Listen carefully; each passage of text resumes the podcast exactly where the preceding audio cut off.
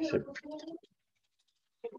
Baik, uh, terima kasih ini Pak Sarono. Saya diundang, jadi uh, bagi apa Ibu dan Bapak rekan-rekan yang nonton rekaman ini ya, ini saya diundang oleh Pak Sarono sebenarnya dari Wali Teknik Negeri Semarang ya Pak.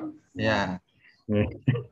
Nah ini karena saya tamu, karena Bapak undang saya, maka saya harus jelaskan saya sendiri dulu ya. Jadi bagi yang baru nonton ini kanal YouTube ini, saya nama saya Erwin. Saya pendidikan saya di bidang geologi sejak S1 sampai S3 di dalam negeri semua di ITB. Jadi saya itu contoh nyata dari masuk ITB itu sulit keluarnya lebih sulit lagi. Jadi saya sejak 94 masuk di ITB itu sampai hari ini saya tidak keluar dari ITB. Bayangkan. Ya, jadi kurang lebih seperti itu. Nah bidang saya hidrogeologi. Eh, saya meneliti tentang perilaku air tanah, terutama melalui ini eh, parameter kimia. Gitu. Kurang lebih seperti itu. Nah, sekarang mungkin giliran uh, ini tuan rumah Pak Sarono bisa mengenalkan. Silakan iya. Pak. Terima kasih. Selamat siang Pak Sasata. Ini sebenarnya saya itu mau meguru ini. mau meguru. Ya oke lah. Uh, sekaligus kita bisa ngobrol ya. Karena selama ini kan kita cuman tulis-tulis saja. ya, saya perkenalkan dulu Pak jadi saya ini sejak sejak tahun 83 ini kuliah di Politeknik. Dulu Politeknik Undip namanya. Terus kemudian di semester 5 itu saya diberi mendapat kesempatan kuliah di luar negeri di Prancis itu dua setengah tahun bidangnya itu lebih fokus waktu itu ya elektronik sebenarnya sama kontrol di situ nggak ada basic telekomunikasi kemudian saya lanjut pendidikan di ITS S1-nya itu telekomunikasi. telekomunikasi, kemudian S2-nya di Universitas Dian Swantoro Semarang, Teknik Informatika. Ya, berkecimpung sehari-hari saya ya mengajar di Politeknik Negeri Semarang itu di prodi telekomunikasi ya. Nah, terkhusus memang untuk uh, mengampu mata kuliah jaringan komputer, kemudian mikroprosesor digital dan mikroprosesor. Namun dalam perkembangannya ini memang terkait ya dengan dengan tren atau apa yang istilahnya terkait dengan IoT itu, maka sekarang ini penelitian saya ataupun bersama dengan mahasiswa itu untuk membantu mereka supaya bisa menyelesaikan pendidikannya itu saya lebih banyak di IoT di situ. Nah, beberapa yang yang sudah apa namanya dikerjakan ya. Tentu bersama siswa juga itu kaitannya dengan smart building hmm. smart building smart city gitu. Ya yang pertama dulu saya membuat untuk ini apa namanya untuk penerangan area parkir ya. Jadi penerangan area parkir itu uh, terkait dengan uh, penyediaan penerangan tetapi okay metodenya model blok blok pencahayaan. Jadi ketika tempat-tempat parkir tertentu itu belum banyak apa namanya, belum banyak yang diparkiri lah. Ya hmm. kita penerangannya dikasih beberapa pencahayaan saja begitu. Tapi okay. begitu okay. semua sudah penuh, semua harus dihidupkan. Jadi itu tujuannya untuk menghemat energi listrik. Jadi tidak semua pada waktu yang sama itu semua area dihidupkan. Hmm, nah, itu waktu itu cukup dengan microcontroller gitu ya. Jadi terus kemudian mulai dikembangkan untuk penerangan taman. Ya, penerangan taman itu sudah berbasis IoT di situ. Jadi hmm. nanti bisa terekam uh, termasuk lampu-lampu yang padam itu bisa bisa tercatat di situ mana saja itu karena ada ada sensor untuk arus ya di hmm, arusnya hmm. terputus itu berarti lampu di situ padam itu bisa ter terdata terrekod dengan baik. Kemudian juga okay. untuk apa ya kerjasama dengan mahasiswa juga itu membuat untuk sistem pengatur uh, peralatan elektronik di perkantoran. Jadi misalkan uh, tempat-tempat perkuliahan yang kadang-kadang itu lupa dimatikan AC-nya, hmm. Kemudian ya, ya, ya, lampunya lupa dimatikan, nah itu bisa kita atur, bisa kita kontrol, bisa kita kendalikan itu dengan menggunakan handphone smartphone okay. Android misalkan seperti itu. Kemudian eh, terakhir ini kemarin kita anu nih malah juara di ini nih juara di Politeknik Negeri Jakarta untuk Wih. untuk IoT ini terkait dengan ini pengendalian dan pemantauan ini penggunaan air di di gedung ya. Oke, oke, jadi, betul Pak itu. Jadi kalau misalkan ada kebocoran atau pemakaian air yang tidak wajar itu hmm, hmm, kita bisa hmm. langsung atau kita tutup tuh dengan menggunakan solenoid valve itu kita bisa langsung dari handphone atau dari gadget kita tutup gitu. Nah, hmm. semuanya itu tercatat, semuanya tercatat, rekod penggunaan airnya itu sehingga itu bisa memberikan informasi manajemen ya tentu ya. Berapa sih habisnya untuk gedung-gedung ini air dan sebagainya itu. Ya, ya. Ada bocor itu Ya. Satpam ibaratnya tinggal mematikan dari rumah itu sudah ya. sudah ke kantor. ya, ya, ya, yang betul. selama ini yang selama ini saya lakukan dalam penelitian maupun pembimbingan Pak Dasapta.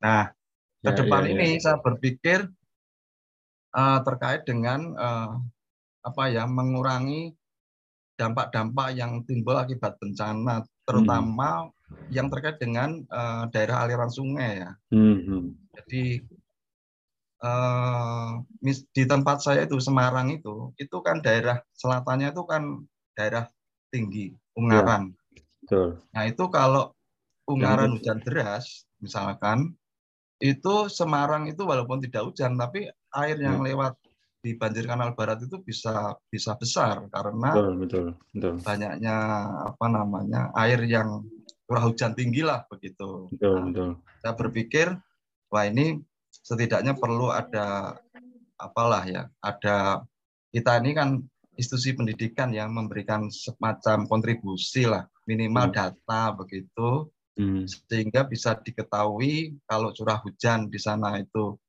berapa mililiter per meter perseginya itu curah hujannya berapa itu akan ada dampaknya seperti ini hmm. dan sebagainya. Jadi termasuk ya kesiapan ya.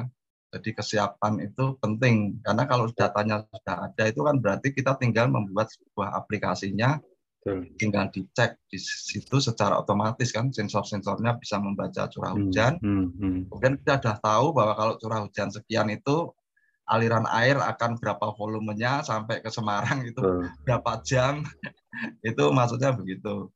Nah, Cuman saya ingin uh, kesempatan ini kan begini Pak Dasabta, karena saya itu bukan ahli di bidang hmm. air dan geologi khususnya di situ, saya hanya membidangi di bidang-bidang telekomunikasi maupun yang terkait dengan sistem embedded itu, saya mungkin akan pakai pakai ilmunya itu di situ untuk bisa memberikan informasi mentransmisian data secara online yang bisa dicatat sehingga kita bisa memberikan sebuah analisis ya yang bisa disimpulkan bahwa kalau di, di hmm. Ungaran misalkan hujan lebat maka di Semarang akan terjadi volume air di sungai khususnya sungai banjir kanal barat itu seberapa dan hmm. sampai di Semarang itu kira-kira butuh berapa, berapa jam hmm. misalkan semacam itu kalau datanya itu sudah ada ya memang itu tetap terus dikaji ya karena kan uh, pengambilan sampelnya pun itu juga mungkin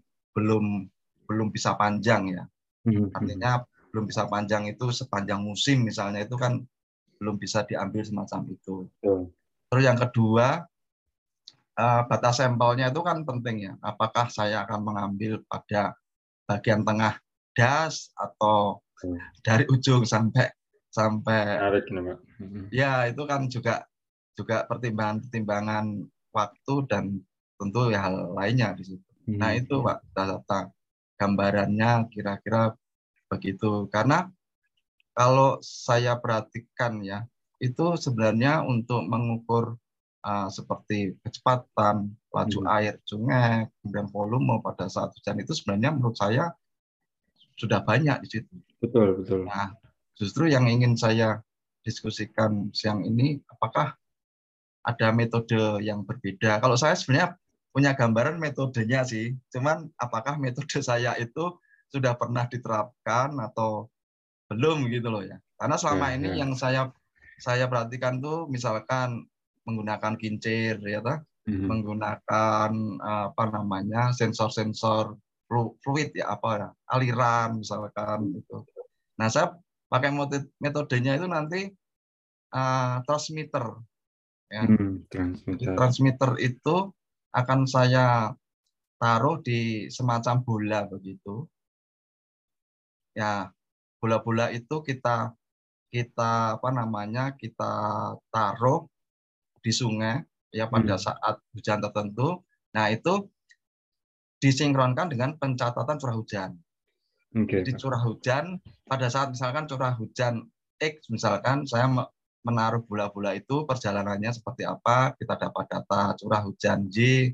Jadi itu bergantung dari curah hujan di situ datanya bisa kita record uh, perubahan-perubahannya di situ.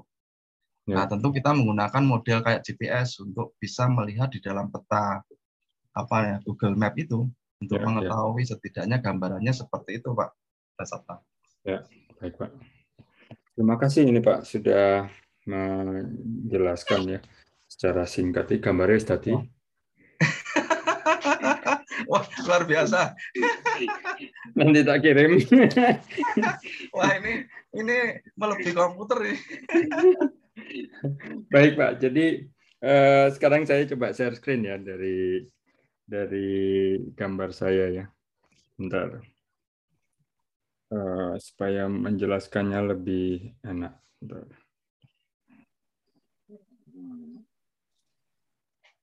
Oke. Mudah-mudahan bisa. Oke. Ini nggak bisa terlalu besar, tapi ini saya akan perbesar aja, Pak. Jadi intinya anu Pak, apa namanya masalah air itu memang pelik ya. Pelik dalam arti begini, ini memang dari urusan apa namanya mindset ya Pak ya. Jadi hmm. jadi mindset ya mindset kita itu masih terus-terusan ke mapping, Pak. Oke. Okay. Gitu. Selalu mapping dari sejak zaman apa namanya? Otonomi daerah 2000-an awal gitu ya. Sampai eh, sekarang itu nggak selesai-selesai selalu identifikasi, selalu mapping ya. Berarti ini selalu identifikasi gitu ya Selalu begitu. Hmm. Jadi kan ini tuh cuman uh, akan menghasilkan informasi gitu ya. Ada ya. atau tidak. Gitu kan. Cuman itu saja, Pak. Kemudian satu lagi di mana? Ya, apa pun itu mau mau pemetaan apa, misalnya sumber daya bumi ya misalnya tambang anu, tambang anu, tambang anu begitu ya. Itu hanya akan menghasilkan ada, tidak, dan kalau ada itu di mana tempatnya gitu ya. Nah, hal yang sama itu eh, juga terjadi untuk air, Pak. Ya. ya kan. Nah, air ini kan ada tiga ya. Jadi ada air atmosfer itu yang masih ada di atas ya. ya. Air hujan begitu itu contohnya. Ada air permukaan. Ada air tanah. Nah, jadi ada tiga jenis air ini yang sampai hari ini pun apa ya dari apa misalnya survei untuk RT RW begitu ya itu selalu saja ingin ada data berkaitan dengan identifikasi tadi hasil pemetaannya mana begitu itu hmm. selalu hmm. begitu jadi intinya uh, resources kita di Indonesia ini itu mayoritas masih bertipe pengamatan yang yang istilahnya itu sesaat gitu. Yeah. Jadi uh, misalnya hari ini uh, tahun ini di di mapping. Ya sudah selesai. Tahun ini cuma dilihat sekali gitu pak. Nah jadi itu mengakibatkan kita itu tidak bisa melakukan prediksi. Ya kan prediksi ini nggak bisa dilakukan. Itu karena ya selalu pengamatannya itu sesaat. Nanti misalnya tahun depan ada lagi revisi RT misalnya ya. Kita pakai hmm. pakai klausul RT apa eh, fokus ke RT aja yang lebih ke wilayahan lebih cocok. Itu nanti mapping lagi gitu ya. Hmm. Nanti eh, uh, 10 tahun lagi RT nya dirubah lagi, ada lagi mapping lagi. Terus saja mapping. Sambil kemudian hasil mapping ini datanya juga tidak tahu ditaruh di mana. Ini kan sering saya sampaikan juga di mana-mana gitu ya. Jadi ketika kita melakukan kegiatan apa pun itu baik penelitian, pengabdian masyarakat sebagai dosen ya atau layanan kepakaran ya misalnya kita ya. dapat kontrak dari satu perusahaan dan seterusnya itu tetap data itu tidak tahu Pak. Yang kita biasa serahkan itu kan biasanya cuma PDF laporan gitu. Ya. Ya, nah sementara data dan lain-lain itu sering kali kitanya pun berganti tahun terus lupa gitu kan? Ada di mana data yang proyek kemarin misalnya gitu ya. Nah itu pak. Nah oleh karena itu memang kita itu harus sudah shifting ya pak ya shifting ke monitoring pak. Ya. nah gini pak monitoring. Jadi kita tuh harus shifting dari mapping ke monitoring. Nah ini yang harus dimulai Ya. Harus harus sudah ada wujud ya. Betul, Pak. Jadi monitoring itu harus sudah ada. Sekarang ini kan monitoring contoh untuk air ya. Itu kebanyakan ya di ibu kota provinsi itu pun nggak semua. Ya kan kebanyakan daerah-daerah yang fokus saja ibu kota negara, ya kan. Terus misalnya kota terbesar begitu ya di Indonesia. Nah, itu sungai-sungainya ada itu monitornya. Itu pun eh, ya kehandalannya ya saya tidak mau apa ya berprasangka buruk ya. Handal sih handal. Hanya kan sering kali ini itu belum jadi fokus itu loh pak. Ya. ini itu belum jadi fokus gitu.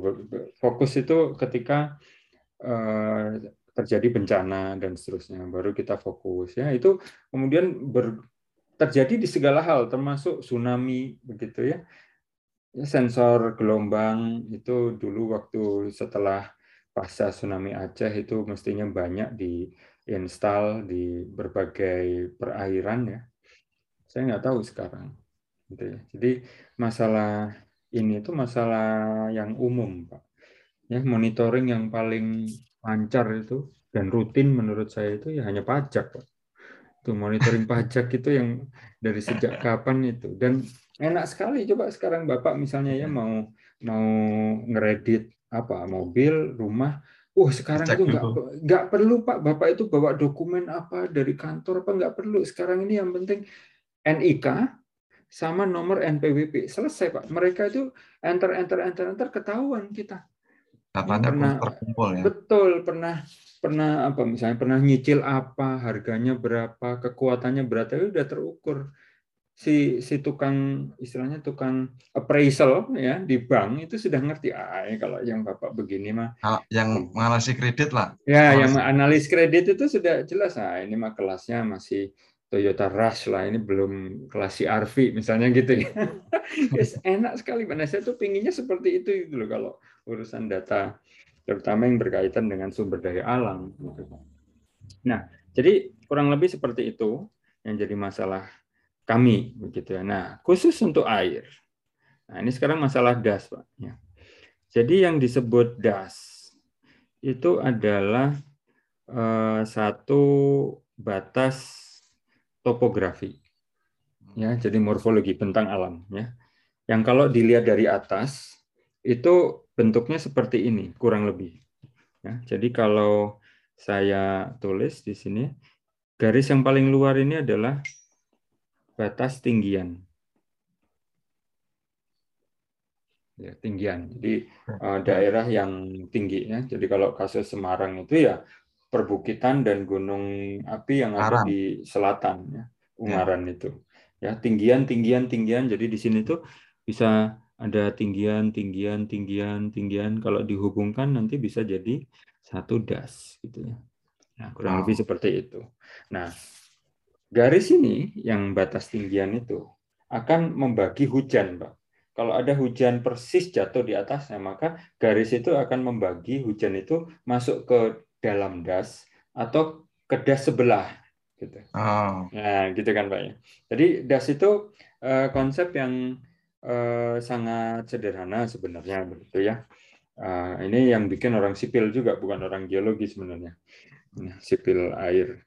Nah, tapi das ini juga bertingkat, Pak. Kalau Bapak misalnya zoom in, bisa saja nanti yang ini itu adalah das sendiri. Gitu. Oke. Okay.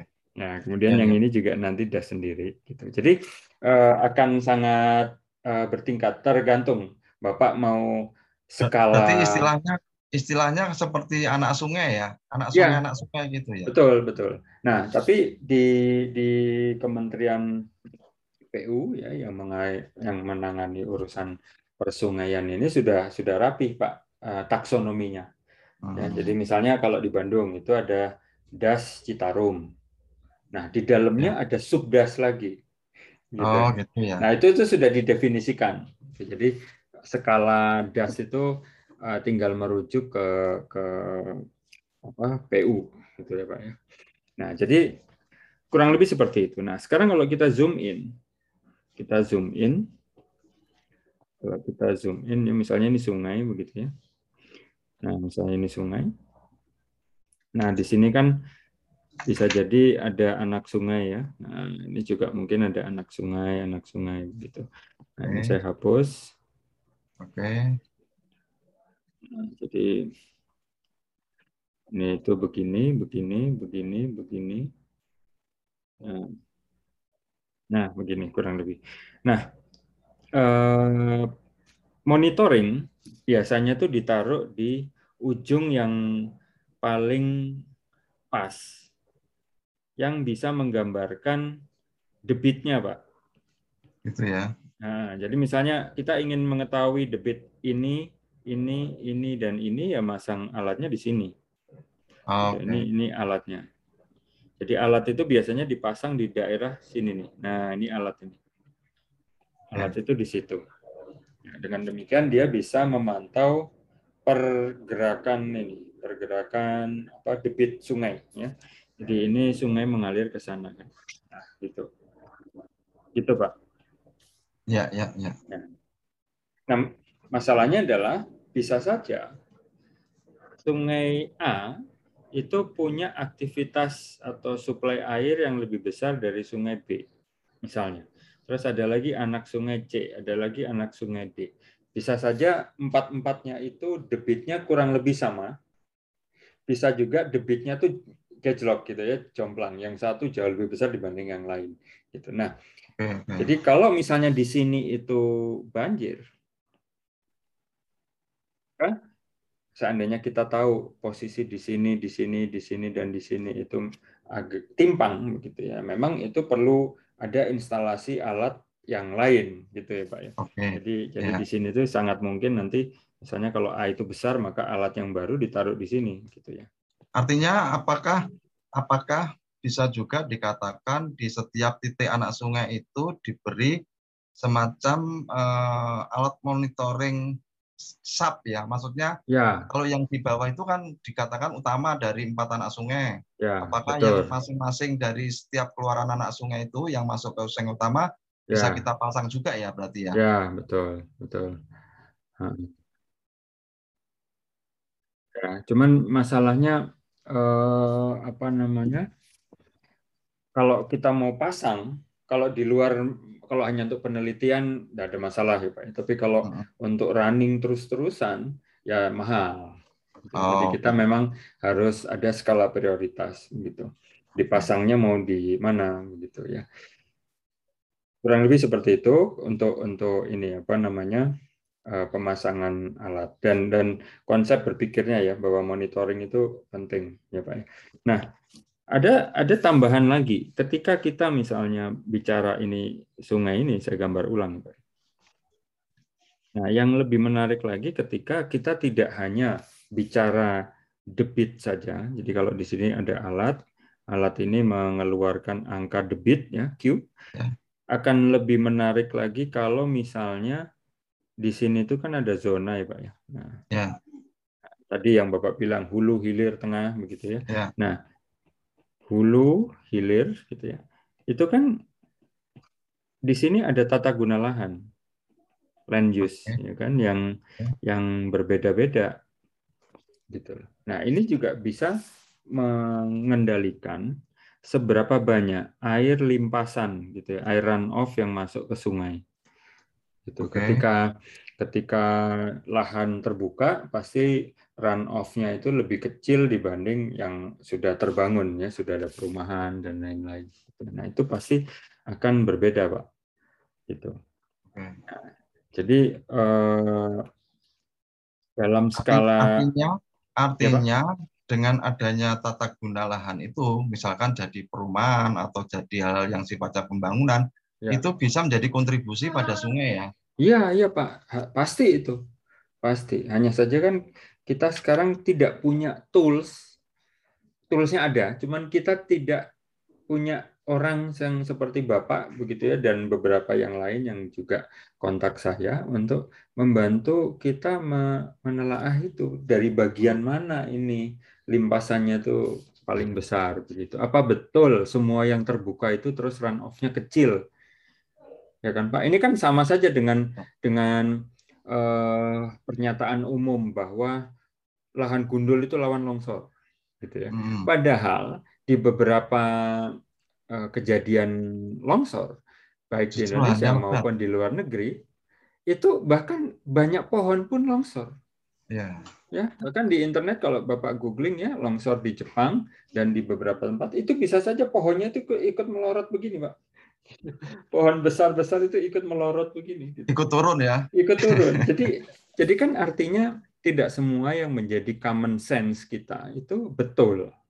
Ya. Gitu ya. Termasuk juga dengan masalah apakah selalu lahan yang sudah dibangun itu kemudian run off-nya besar itu juga uh, kita belum pernah punya eksperimen itu sebenarnya gitu Pak. Nah, itu jadi, artinya kalau enggak, bicara kalau maaf kalau nah, bicara nah, lahan gundul lahan gundul atau lahan tertanam misalkan itu kan ya. juga juga melihat tentunya struktur tanah ya, struktur tanah dan Betul. ingredient tanahnya ya. Betul. Kan tidak bisa nah. kalau misalkan Betul. Pohonnya misalkan uh, lebat tapi struktur tanahnya lembek misalkan Betul. itu kan juga berpengaruh kan? Ya. ya. Nah, ar artinya, artinya bahwa, apa?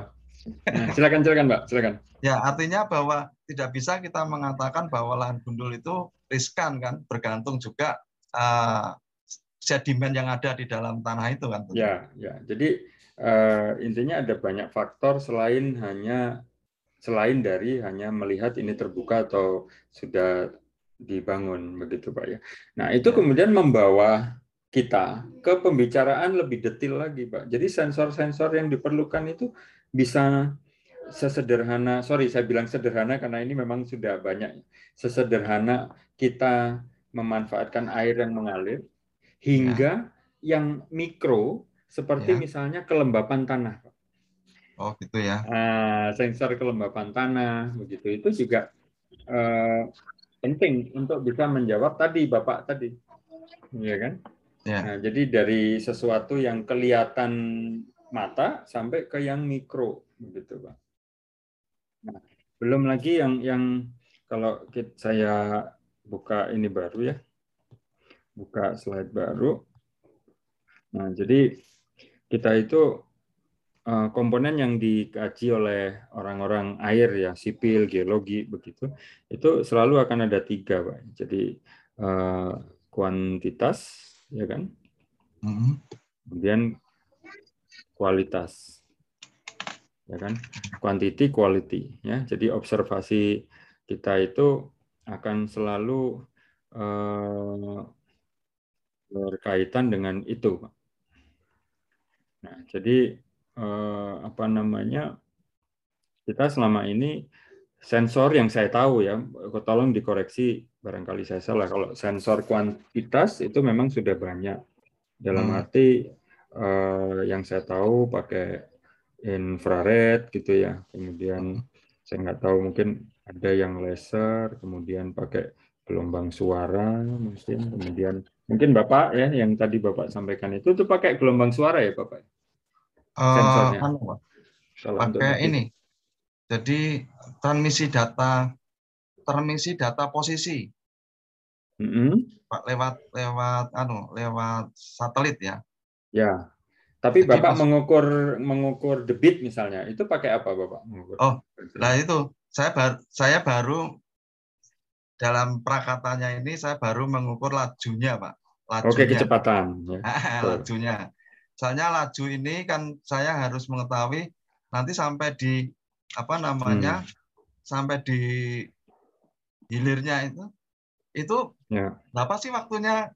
Nah, itu tentu hmm. maksud saya saya masih harus lagi melakukan pengukuran dalam penelitian ini termasuk curah hujan dan volume. Apakah relasi ketiganya ini curah ya. hujan, ya. volume dan ya. laju ini itu hmm. dampaknya sejauh mana begitu maksudnya Pak? Karena kalau ya, misalkan Betul. kalau kita bicara logika sederhana misalkan ya, kalau hujan curah hujannya kecil pasti lajunya juga tidak tidak tidak tinggi kan? volumenya pasti hmm. tidak tinggi walaupun itu sudah bisa kita prediksi tetapi detailnya itu kan harus di betul-betul diukur kan di harga yeah. sensor dan sebagainya itu yeah. mungkin sepertinya begitu Pak Davata cuman yeah. tidak bisa dalam satu dalam satu ini ya dalam satu event itu meneliti semua ya mungkin maksud saya begini saya yeah. akan meneliti untuk berapa hal terkait dengan curah hujan dulu nih curah hujan hmm. dan volume misalkan nanti curah hujan dengan misalkan laju karena kan ini kan juga uh, dananya juga mungkin tidak bisa semuanya tersedia betul misalkan. betul betul, Jadi betul harus ya. bertahap dan nanti kak dari ketiga itu kalau dikumpulkan semua dikomparasikan dengan data-data sebelumnya itu walaupun mungkin dalam hal ini ya. beda hari beda bulan beda tahun tetapi kalau namanya curah hujan itu kan standar ya ada ukuran ada ukuran curah hujannya ya. Ya. Jadi milimeter. maksudnya itu bisa kita bisa kita relasikan, bisa kita klaim, oh ini berarti kalau curah hujan sekian, kita setidaknya punya data seperti ini, gitu maksudnya hmm. Pak. Hmm. Hmm. Ya, jadi jadi kita tergantung nggak. Kalau sekarang kan Bapak masih dalam tahapan mendesain alat ya. Kalau ya. tahapan mendesain alat ya memang bisa segmental saja, tidak perlu semuanya. Ya. Tapi kan nanti ketika alat untuk segmen curah hujan sudah selesai, kemudian nanti segmen yang berikutnya selesai, nanti kan bisa dijalankan bersama, gitu ya Pak. Ya? Bisa ya? diintegrasikan ya. Betul. Betul. Nah, jadi kalau melihat ini Pak, jadi kan Bapak bilang tadi ada hujan, kemudian hujan turun ya, ada curah hujan ya di sini. Ya. Nah, itu kan milimeter satuannya. Nah, ya. kalau milimeter curah hujan ini ya dikalikan area area yang das tadi, maka kan nanti bisa ketemu Pak eh, hmm. kecepatan dan volume. Oke oke. Gitu. Jadi Bapak bisa nanti mendesainnya itu bisa sekaligus melakukan cross check Bapak. Jadi ketika Bapak pasang di sini ada alat untuk mendeteksi uh, kecepatan. Ya maka di sini Bapak bisa juga pasang alat untuk mendeteksi curah hujan, tadi. Nah, Oke. Ya, sudah terpikir ya. tuh Pak. Mas nah, saya sudah betul. pikirkan ke sana. Nah, jadi cocok ini. Jadi Bapak curah hujan, kemudian tahu dasnya berapa, hmm. kemudian uh, bisa menghitung kecepatan air dan volume air yang masuk ke sungainya, kemudian bisa di cross check dengan ini alat yang yang ngukur okay. ini kecepatan atau volumenya. Betul. Nah, jadi menurut saya itu Pak ya. Nah, belum lagi nanti ini berikutnya kalau ada rekan Bapak ya, itu kualitas Pak. Nah, kualitas, kualitas air ini air ya. Ya, jadi quality ini yang yang saya paling sering lihat itu adalah untuk salinitas ya Pak ya sama temperatur. Nah, suhu itu yang paling sederhana yang saya sering lihat dan saya pun uh, pernah itu dengan dosen teknik fisika di tempat kalau, saya. Kalau kualitas air nanti arahnya ke mana Pak luarannya? Nah, uh, kualitas air itu ke satu yang sudah pasti itu layak minum atau tidak Oke. gitu. Yang Anu- kedua anu ya penyediaan air baku ya. betul betul. Jadi Bapak eh, kasarannya ker- kerjasamanya yang pakai itu PDAM lah begitu ya. Ya, ya. ya. Itu bisa. Yang kedua itu untuk me- melacak sistem hidrogeologi Pak bisa. Oh, gitu ya. Nah, jadi dari salinity, dari kandungan major elemen seperti kalsium, natrium gitu ya, sampai ke trace elemen yang yang lebih sulit. Itu nanti bisa untuk melacak terutama untuk air tanah. Airnya tuh pernah lewat kema- dari mana saja gitu. Gitu, Iya, Pak. iya. Bisa. Ya. Jadi itu kalau yang kualitas. Jadi memang kita perlu banyak ini Pak yang begini. Ini- Jadi kurang ini lebih sudah- seperti itu. Sudah luar biasa ini, Pak. Sudah ada sudah banyak sekali nih kalau diteliti satu-satu ini. Ya, jadi eh, menurut saya sih asal bisa continue sih tidak masalah Pak ya, asal continue ada satu, satu, satu. gitu. Ya. Nah, nanti kalau Bapak misalnya untuk uji coba gitu ya, ada mahasiswanya yang mau tugas akhir untuk uji coba, nah itu saya enggak masalah saya jadi pembimbing bayangan juga gitu ya. Oke. Kalau misalnya Ya. itu untuk mau diinstal di satu tempat begitu. Ya, makanya tadi sebelum saya sebelum saya meneruskan juga saya berpikir eh, Pak Dasapta bisa bisa menjadi itu maksud saya itu. Karena Makanya yang kan- yang Saya dulu pernah Ya. Pak, saya dulu pernah mengusulkan penelitian tingkat Pem, Pemda ya, tingkat Pemda terkait dengan masalah banjir di Semarang. hmm, Nah, saya sudah membuat desain metodenya begitu, tapi ketika saya presentasi kan saya masuk untuk tingkat presentasi, artinya des des proposalnya sudah diterima. yes, yes. Nah, ya. waktu presentasi saya tanya, lah ini timnya Bapak yang ahli air siapa? Saya enggak, saya kan nggak punya. Kalau di Loh, kan nggak Di ada. Polines enggak ada, Pak. Di Nggak ada, Pak. kalau di Semarang itu UN apa? Eh, 11 eh kok 11 Maret. Undip. Pak Undip kan ada Undip. Ya, maksud saya, maksud saya tim tim saya yang mengusulkan itu itu tidak ada, tidak ada, tidak ada personel yang yang ahli air sehingga waktu itu saya, Waktu Jawab. itu ya ya ya. nah itu termasuk bagian dari sebuah kelemahan kelemahan apa ya knowledge-nya ya karena kan perlu makanya tadi kan kenapa hari ini saya bisa senang ketemu dengan bapak itu setidaknya memberikan satu pencerahan ya karena kan saya juga uh, tidak tahu persis tentang masalah-masalah ini. Nah artinya bahwa ketika kita meneliti terkait dengan bidang-bidang yang Ya. uh, ber, apa, beririsan tetapi tidak di bidang domainnya, ini kan Hmm. tentu ada masukan dari uh, teman-teman peneliti, maksudnya begitu kan. Betul, Pak. Jadi saya waktu itu sudah membuat metodenya bagaimana supaya air genangan itu secara otomatis tersedot tanpa harus kita tuh melakukan pelacakan, itu otomatis Pak. Jadi genangan-genangan air itu otomatis. Jadi saya menggunakan namanya metode laba-laba saya. Hmm. Metode laba-laba itu ada tersier, sekunder, primer di situ. Hmm. Nah, itu yang nanti yang yang yang apa namanya yang primer itu yang nanti akan dibuang sebenarnya. Jadi semua modelnya terambil apa namanya model bertahap semacam itu. Jadi pembuangannya tidak tidak kecil dibuang bersama dengan besar, tapi yang kecil itu diambil ke sekunder baru sekunder dibuang Hmm. ke bagian yang utama di situ. Cuman ya itu ya jujur saja waktu itu saya baru sadar bahwa iya ya tim saya kok nggak ada yang ahli ahli air, Ya. ahli banjir. Ya. Jadi kalau saya karena geologi, Pak, jadi saya kalau urusan das dan banjir itu kebagian kecipratan sedikit. Kalau yang ke arah sana itu teman-teman yang dari sipil sebenarnya. Hmm. gitu. Nah, tapi saya ada cross agak lebih lebar ketika memang bidang saya itu juga menangani interaksi antara air permukaan dengan air tanah, Pak. Oke. Gitu. Jadi jadi ki- di dalam satu aliran sungai itu ada aliran air tanah dari aquifer dari lapisan tanah ya masuk ke Ya. sungai. Oke, Ya. ya. Ya, jadi ada rembesan mata air masuk ke sungai. betul. Bisa juga sungai mengisi aquifer, Pak. Oh, Itu jadi juga kayak bisa. feedback balik ya.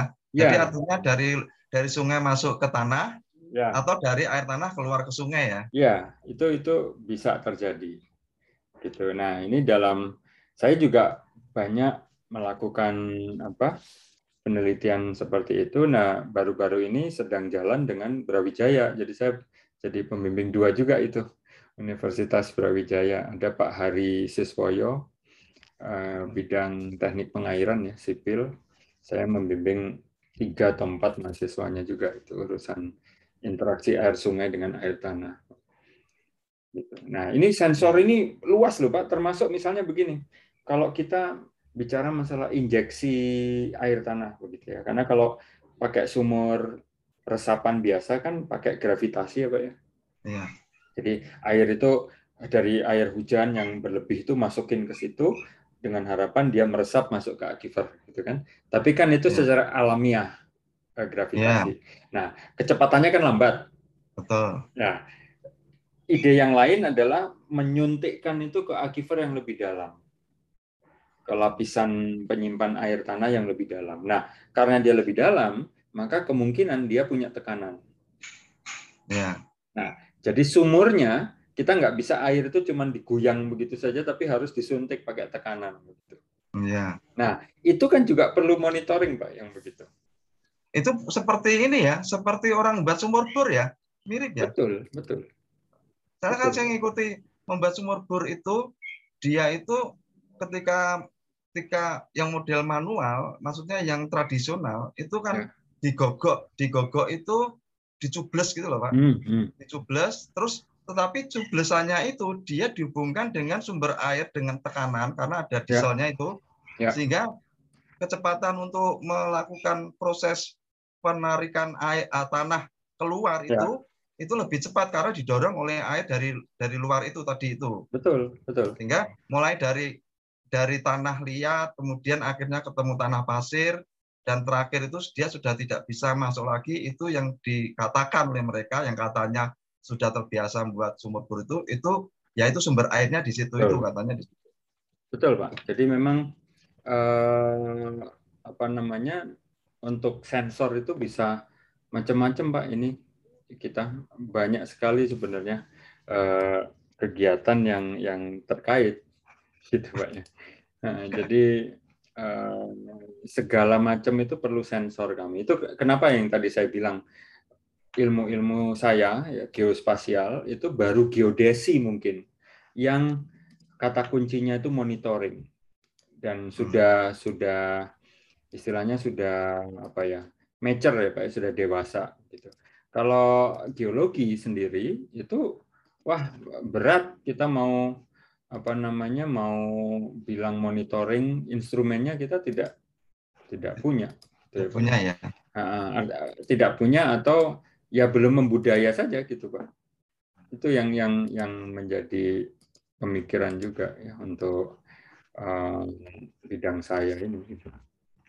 Ya, sepertinya gini, Pak. Jadi kan saya itu karena vokasi ya, Mhm. vokasi itu lebih banyak apa namanya peran-peran yang diambil dari keilmuan, kemudian objektifnya seperti Ya. apa, di lapangan seperti apa, ditarik Ya. Dengan alat bantu itu, itu harapannya luarannya itu bisa menjadi satu apa ya, tidak hanya informasi, tapi sebenarnya bisa menjadi alat bantu pengambil keputusan. betul betul ya Di, Support. mungkin jujur saja kalau masalah ilmunya kita kan tidak menitik-nitik ya. Kalau kita buat jurnal juga nggak ada rumus-rumus, tidak ada rumus-rumus detail gitu kan. ya ya ya ya betul betul pak Maksud saya eh, mahasiswa kami itu sebenarnya kan eh, lulus bareng, Pak. Hmm. Jadi masih lulus bareng itu dalam satu semester mereka harus lulus bersama.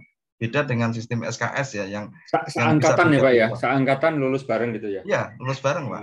Jadi misalkan satu angkatan itu satu kelas itu 24 mahasiswa, ya mereka pada semester ini harus lulus bareng gitu ceritanya. oh Nah, oke. sehingga kadang-kadang kita ini kan harus mempercepat lulusan ya, mempercepat lulusan sehingga dosen ini juga diharapkan punya peran untuk membimbing, memberikan solusi ya, Hmm. termasuk dalam hal tugas akhir di situ gitu loh Pak. Nah saya kemarin itu berpikiran, nah ini kalau masalah aliran sungai ini kan Pak Dasapta kan ahlinya, saya pikir makanya saya kemarin coba-coba yeah. Bapak itu barangkali ada sesuatu yeah. yang bisa saya ambil ternyata banyak di sini Pak. Jadi yeah. Itu nanti bisa dipakai untuk beberapa mahasiswa saya kira ya betul, betul, dengan bisa. mulai dari curah hujannya ya ta kemudian sampai dengan perhitungan debit sampai betul. dengan laju itu saya pikir sudah mungkin lebih dari enam mahasiswa itu bisa mengambil yeah. itu. Nah, yeah. ke depannya saya tertarik juga masalah kualitas air, Pak. Tadi sudah, tadi kan kuantiti ya.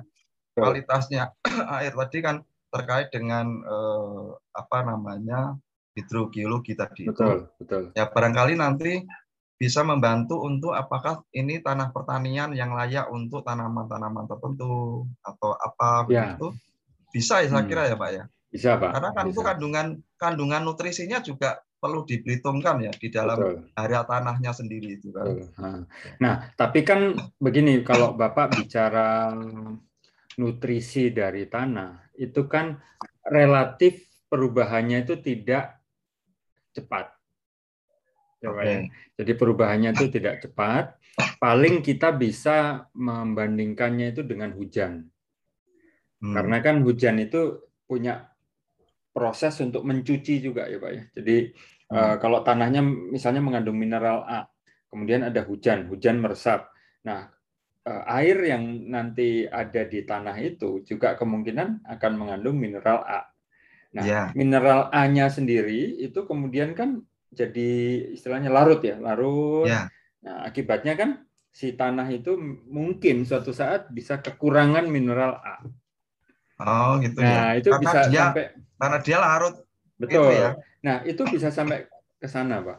Nah tapi kalau yang tanah tadi mungkin ordernya itu ya bulan begitu ya tidak tidak menitan atau jam-jaman seperti yang kuantitas tadi begitu.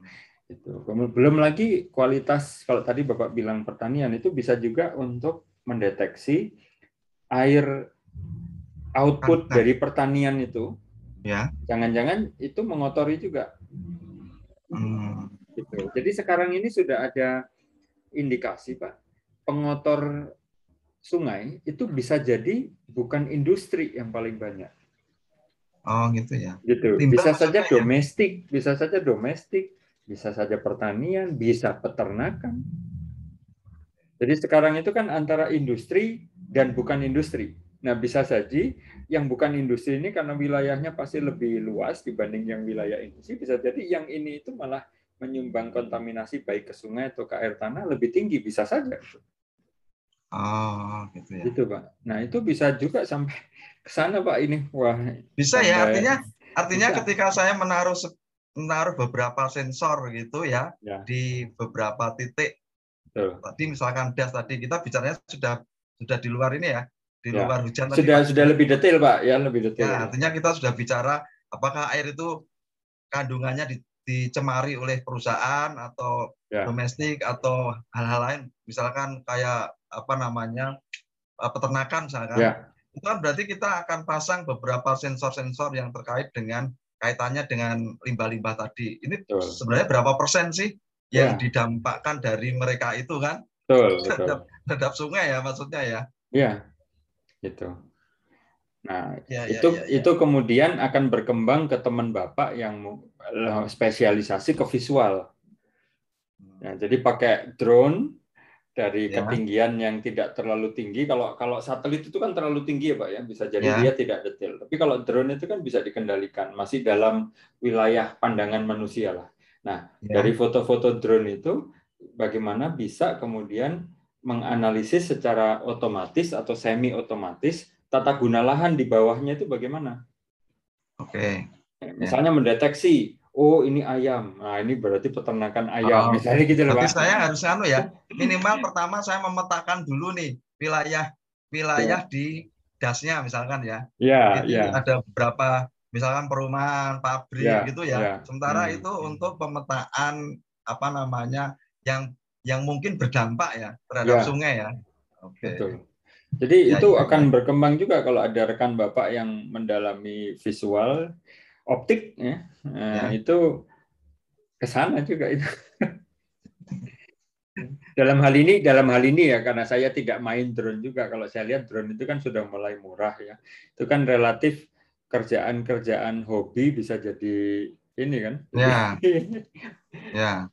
Jadi kita ada kok pak. kita ada penelitian kita yang sudah sampai drone untuk mengamati kebakaran sudah ada sih. Mungkin itu teman-teman nanti kalau misalkan tertarik ya maksud saya barangkali saya dengan mengajukan itu mereka tertarik untuk Iya, mudah-mudahan tertarik Pak. Ini makin banyak, makin ramai, makin bagus ya. Sampai misalnya men, spesialis mengikuti sungai. Jadi kalau ini sungai ya, kemudian dia terbang di ketinggian tertentu dari sungai, ngikutin sungai. Ya. Nanti dia mendeteksi perubahan warna, Pak.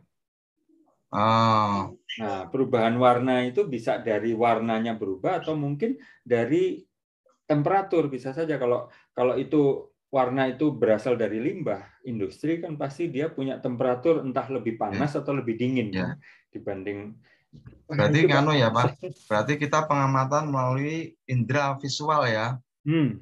Oke. betul optik pak ya ya nah, okay, ini okay. saya yang bukan orang elektro aja ikut semangat ya tapi memang anu pak memang per, perpaduan ilmu itu memang bisa menjadi satu apa ya satu luaran ya menurut saya. Hmm. satunya keilmuannya satunya aplikasinya itu hmm. kan dua-duanya diharapkan menjadi satu bentuk. Oh seperti ini nih yang yang terjadi misalkan. Karena kalau kita misalkan berteori juga ada benarnya artinya berdasarkan perhitungan-perhitungan matematis misalkan itu juga benar juga. Tapi orang itu kadang-kadang kalau misalkan pejabat melihat di di tampilan itu nggak mudeng kan? Tahunya kan oh ini daerah bahaya atau daerah tidak bahaya ya, misalkan. ya, ya, itu kan cuma lihat di monitor aja misalkan ya, cuma nol sama satu. Ini itu nol apa satu gitu aja. Nggak nggak bisa di antaranya betul. Ya. Tapi mungkin kalau kalau fasih mungkin ya dibuat fasih gitu mungkin bisa. Ya. Ini menarik Pak, belum lagi mengembangkan perangkat lunaknya ya. Dari Bapak kan baru ke data, nanti ya. urusan uh, itu membaca hasil datanya itu untuk decision support system itu lebih Nah, kalau di tempat saya, Pak, ini sebenarnya mahasiswa itu cukup berat sebenarnya menghadapi tugas akhir. Hmm. Soalnya di tempat kita itu tidak bisa hanya data dipaparkan, tidak okay. tidak boleh maksudnya.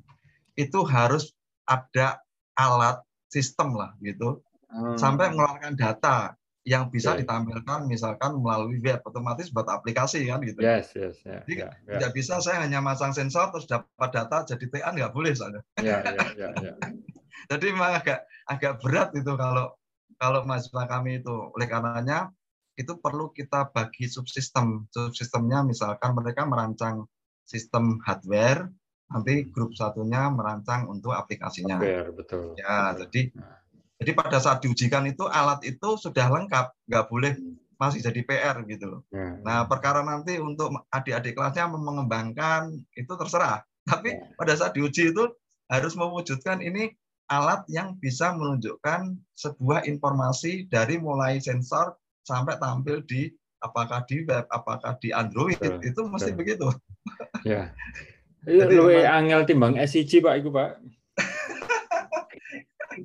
saya dulu tuh berpikirnya gini, Pak. Ya sudahlah, yang penting itu mereka sudah melakukan penelitian dengan metode yang benar, ya. ada hasil, udahlah. Tapi ternyata memang politeknik itu, ya ini khususnya tempat saya ya, itu ya ada wujud. Nah itu yang hmm, kadang-kadang memang mahasiswa itu sebenarnya cukup berat itu ya, cukup berat untuk melakukan itu. Tapi akhirnya kita menggunakan cara tidak semua dikerjakan satu orang. Ya, Jadi ya, kita ya. bagi beberapa mahasiswa begitu, tapi dalam satu sistem ya, satu ya, ya sistem ya. yang dibuat, hmm. mulai dari misalkan dia merakit, merancang, membuat sistem dari pembacaan objek ya. sampai dengan ya. dikirim. Ya. Nanti dikirim itu sampai dengan server itu IoT-nya.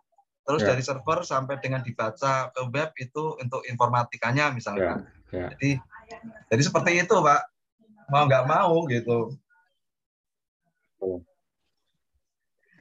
Ya, ya Pak, jadi itu Pak, ini. Pak Sip. Dasapta. Terima kasih berbincang-bincang siang hari ini. Terima kasih eh, sami -sami, untuk Pak. ilmunya. Mudah-mudahan nanti kita bisa ketemu lagi ngobrol bareng. Lanjut ya. Ya, berlanjut untuk uh, hal-hal yang masih ada kaitannya lah ya, masih betul, ada kaitannya betul. yang bisa ditindaklanjuti dengan teknologi. Barangkali nanti dari hasil pembicaraan ini saya uh, kalau nanti itu bisa direalisasikan, nanti kita akan zoom bareng saya tunjukkan hasilnya seperti apa gitu supaya ya. dari hasil dari hasil perbincangan itu uh, bisa dianalisis bisa, nanti. Ya, betul. Iya, begitu. Jadi, terima kasih Pak Dasapta. Menarik ini. ya, sami-sami Pak, sami-sami. Ya? Oke, terima Sami. kasih. Selamat Yuk. siang. Siang, Pak.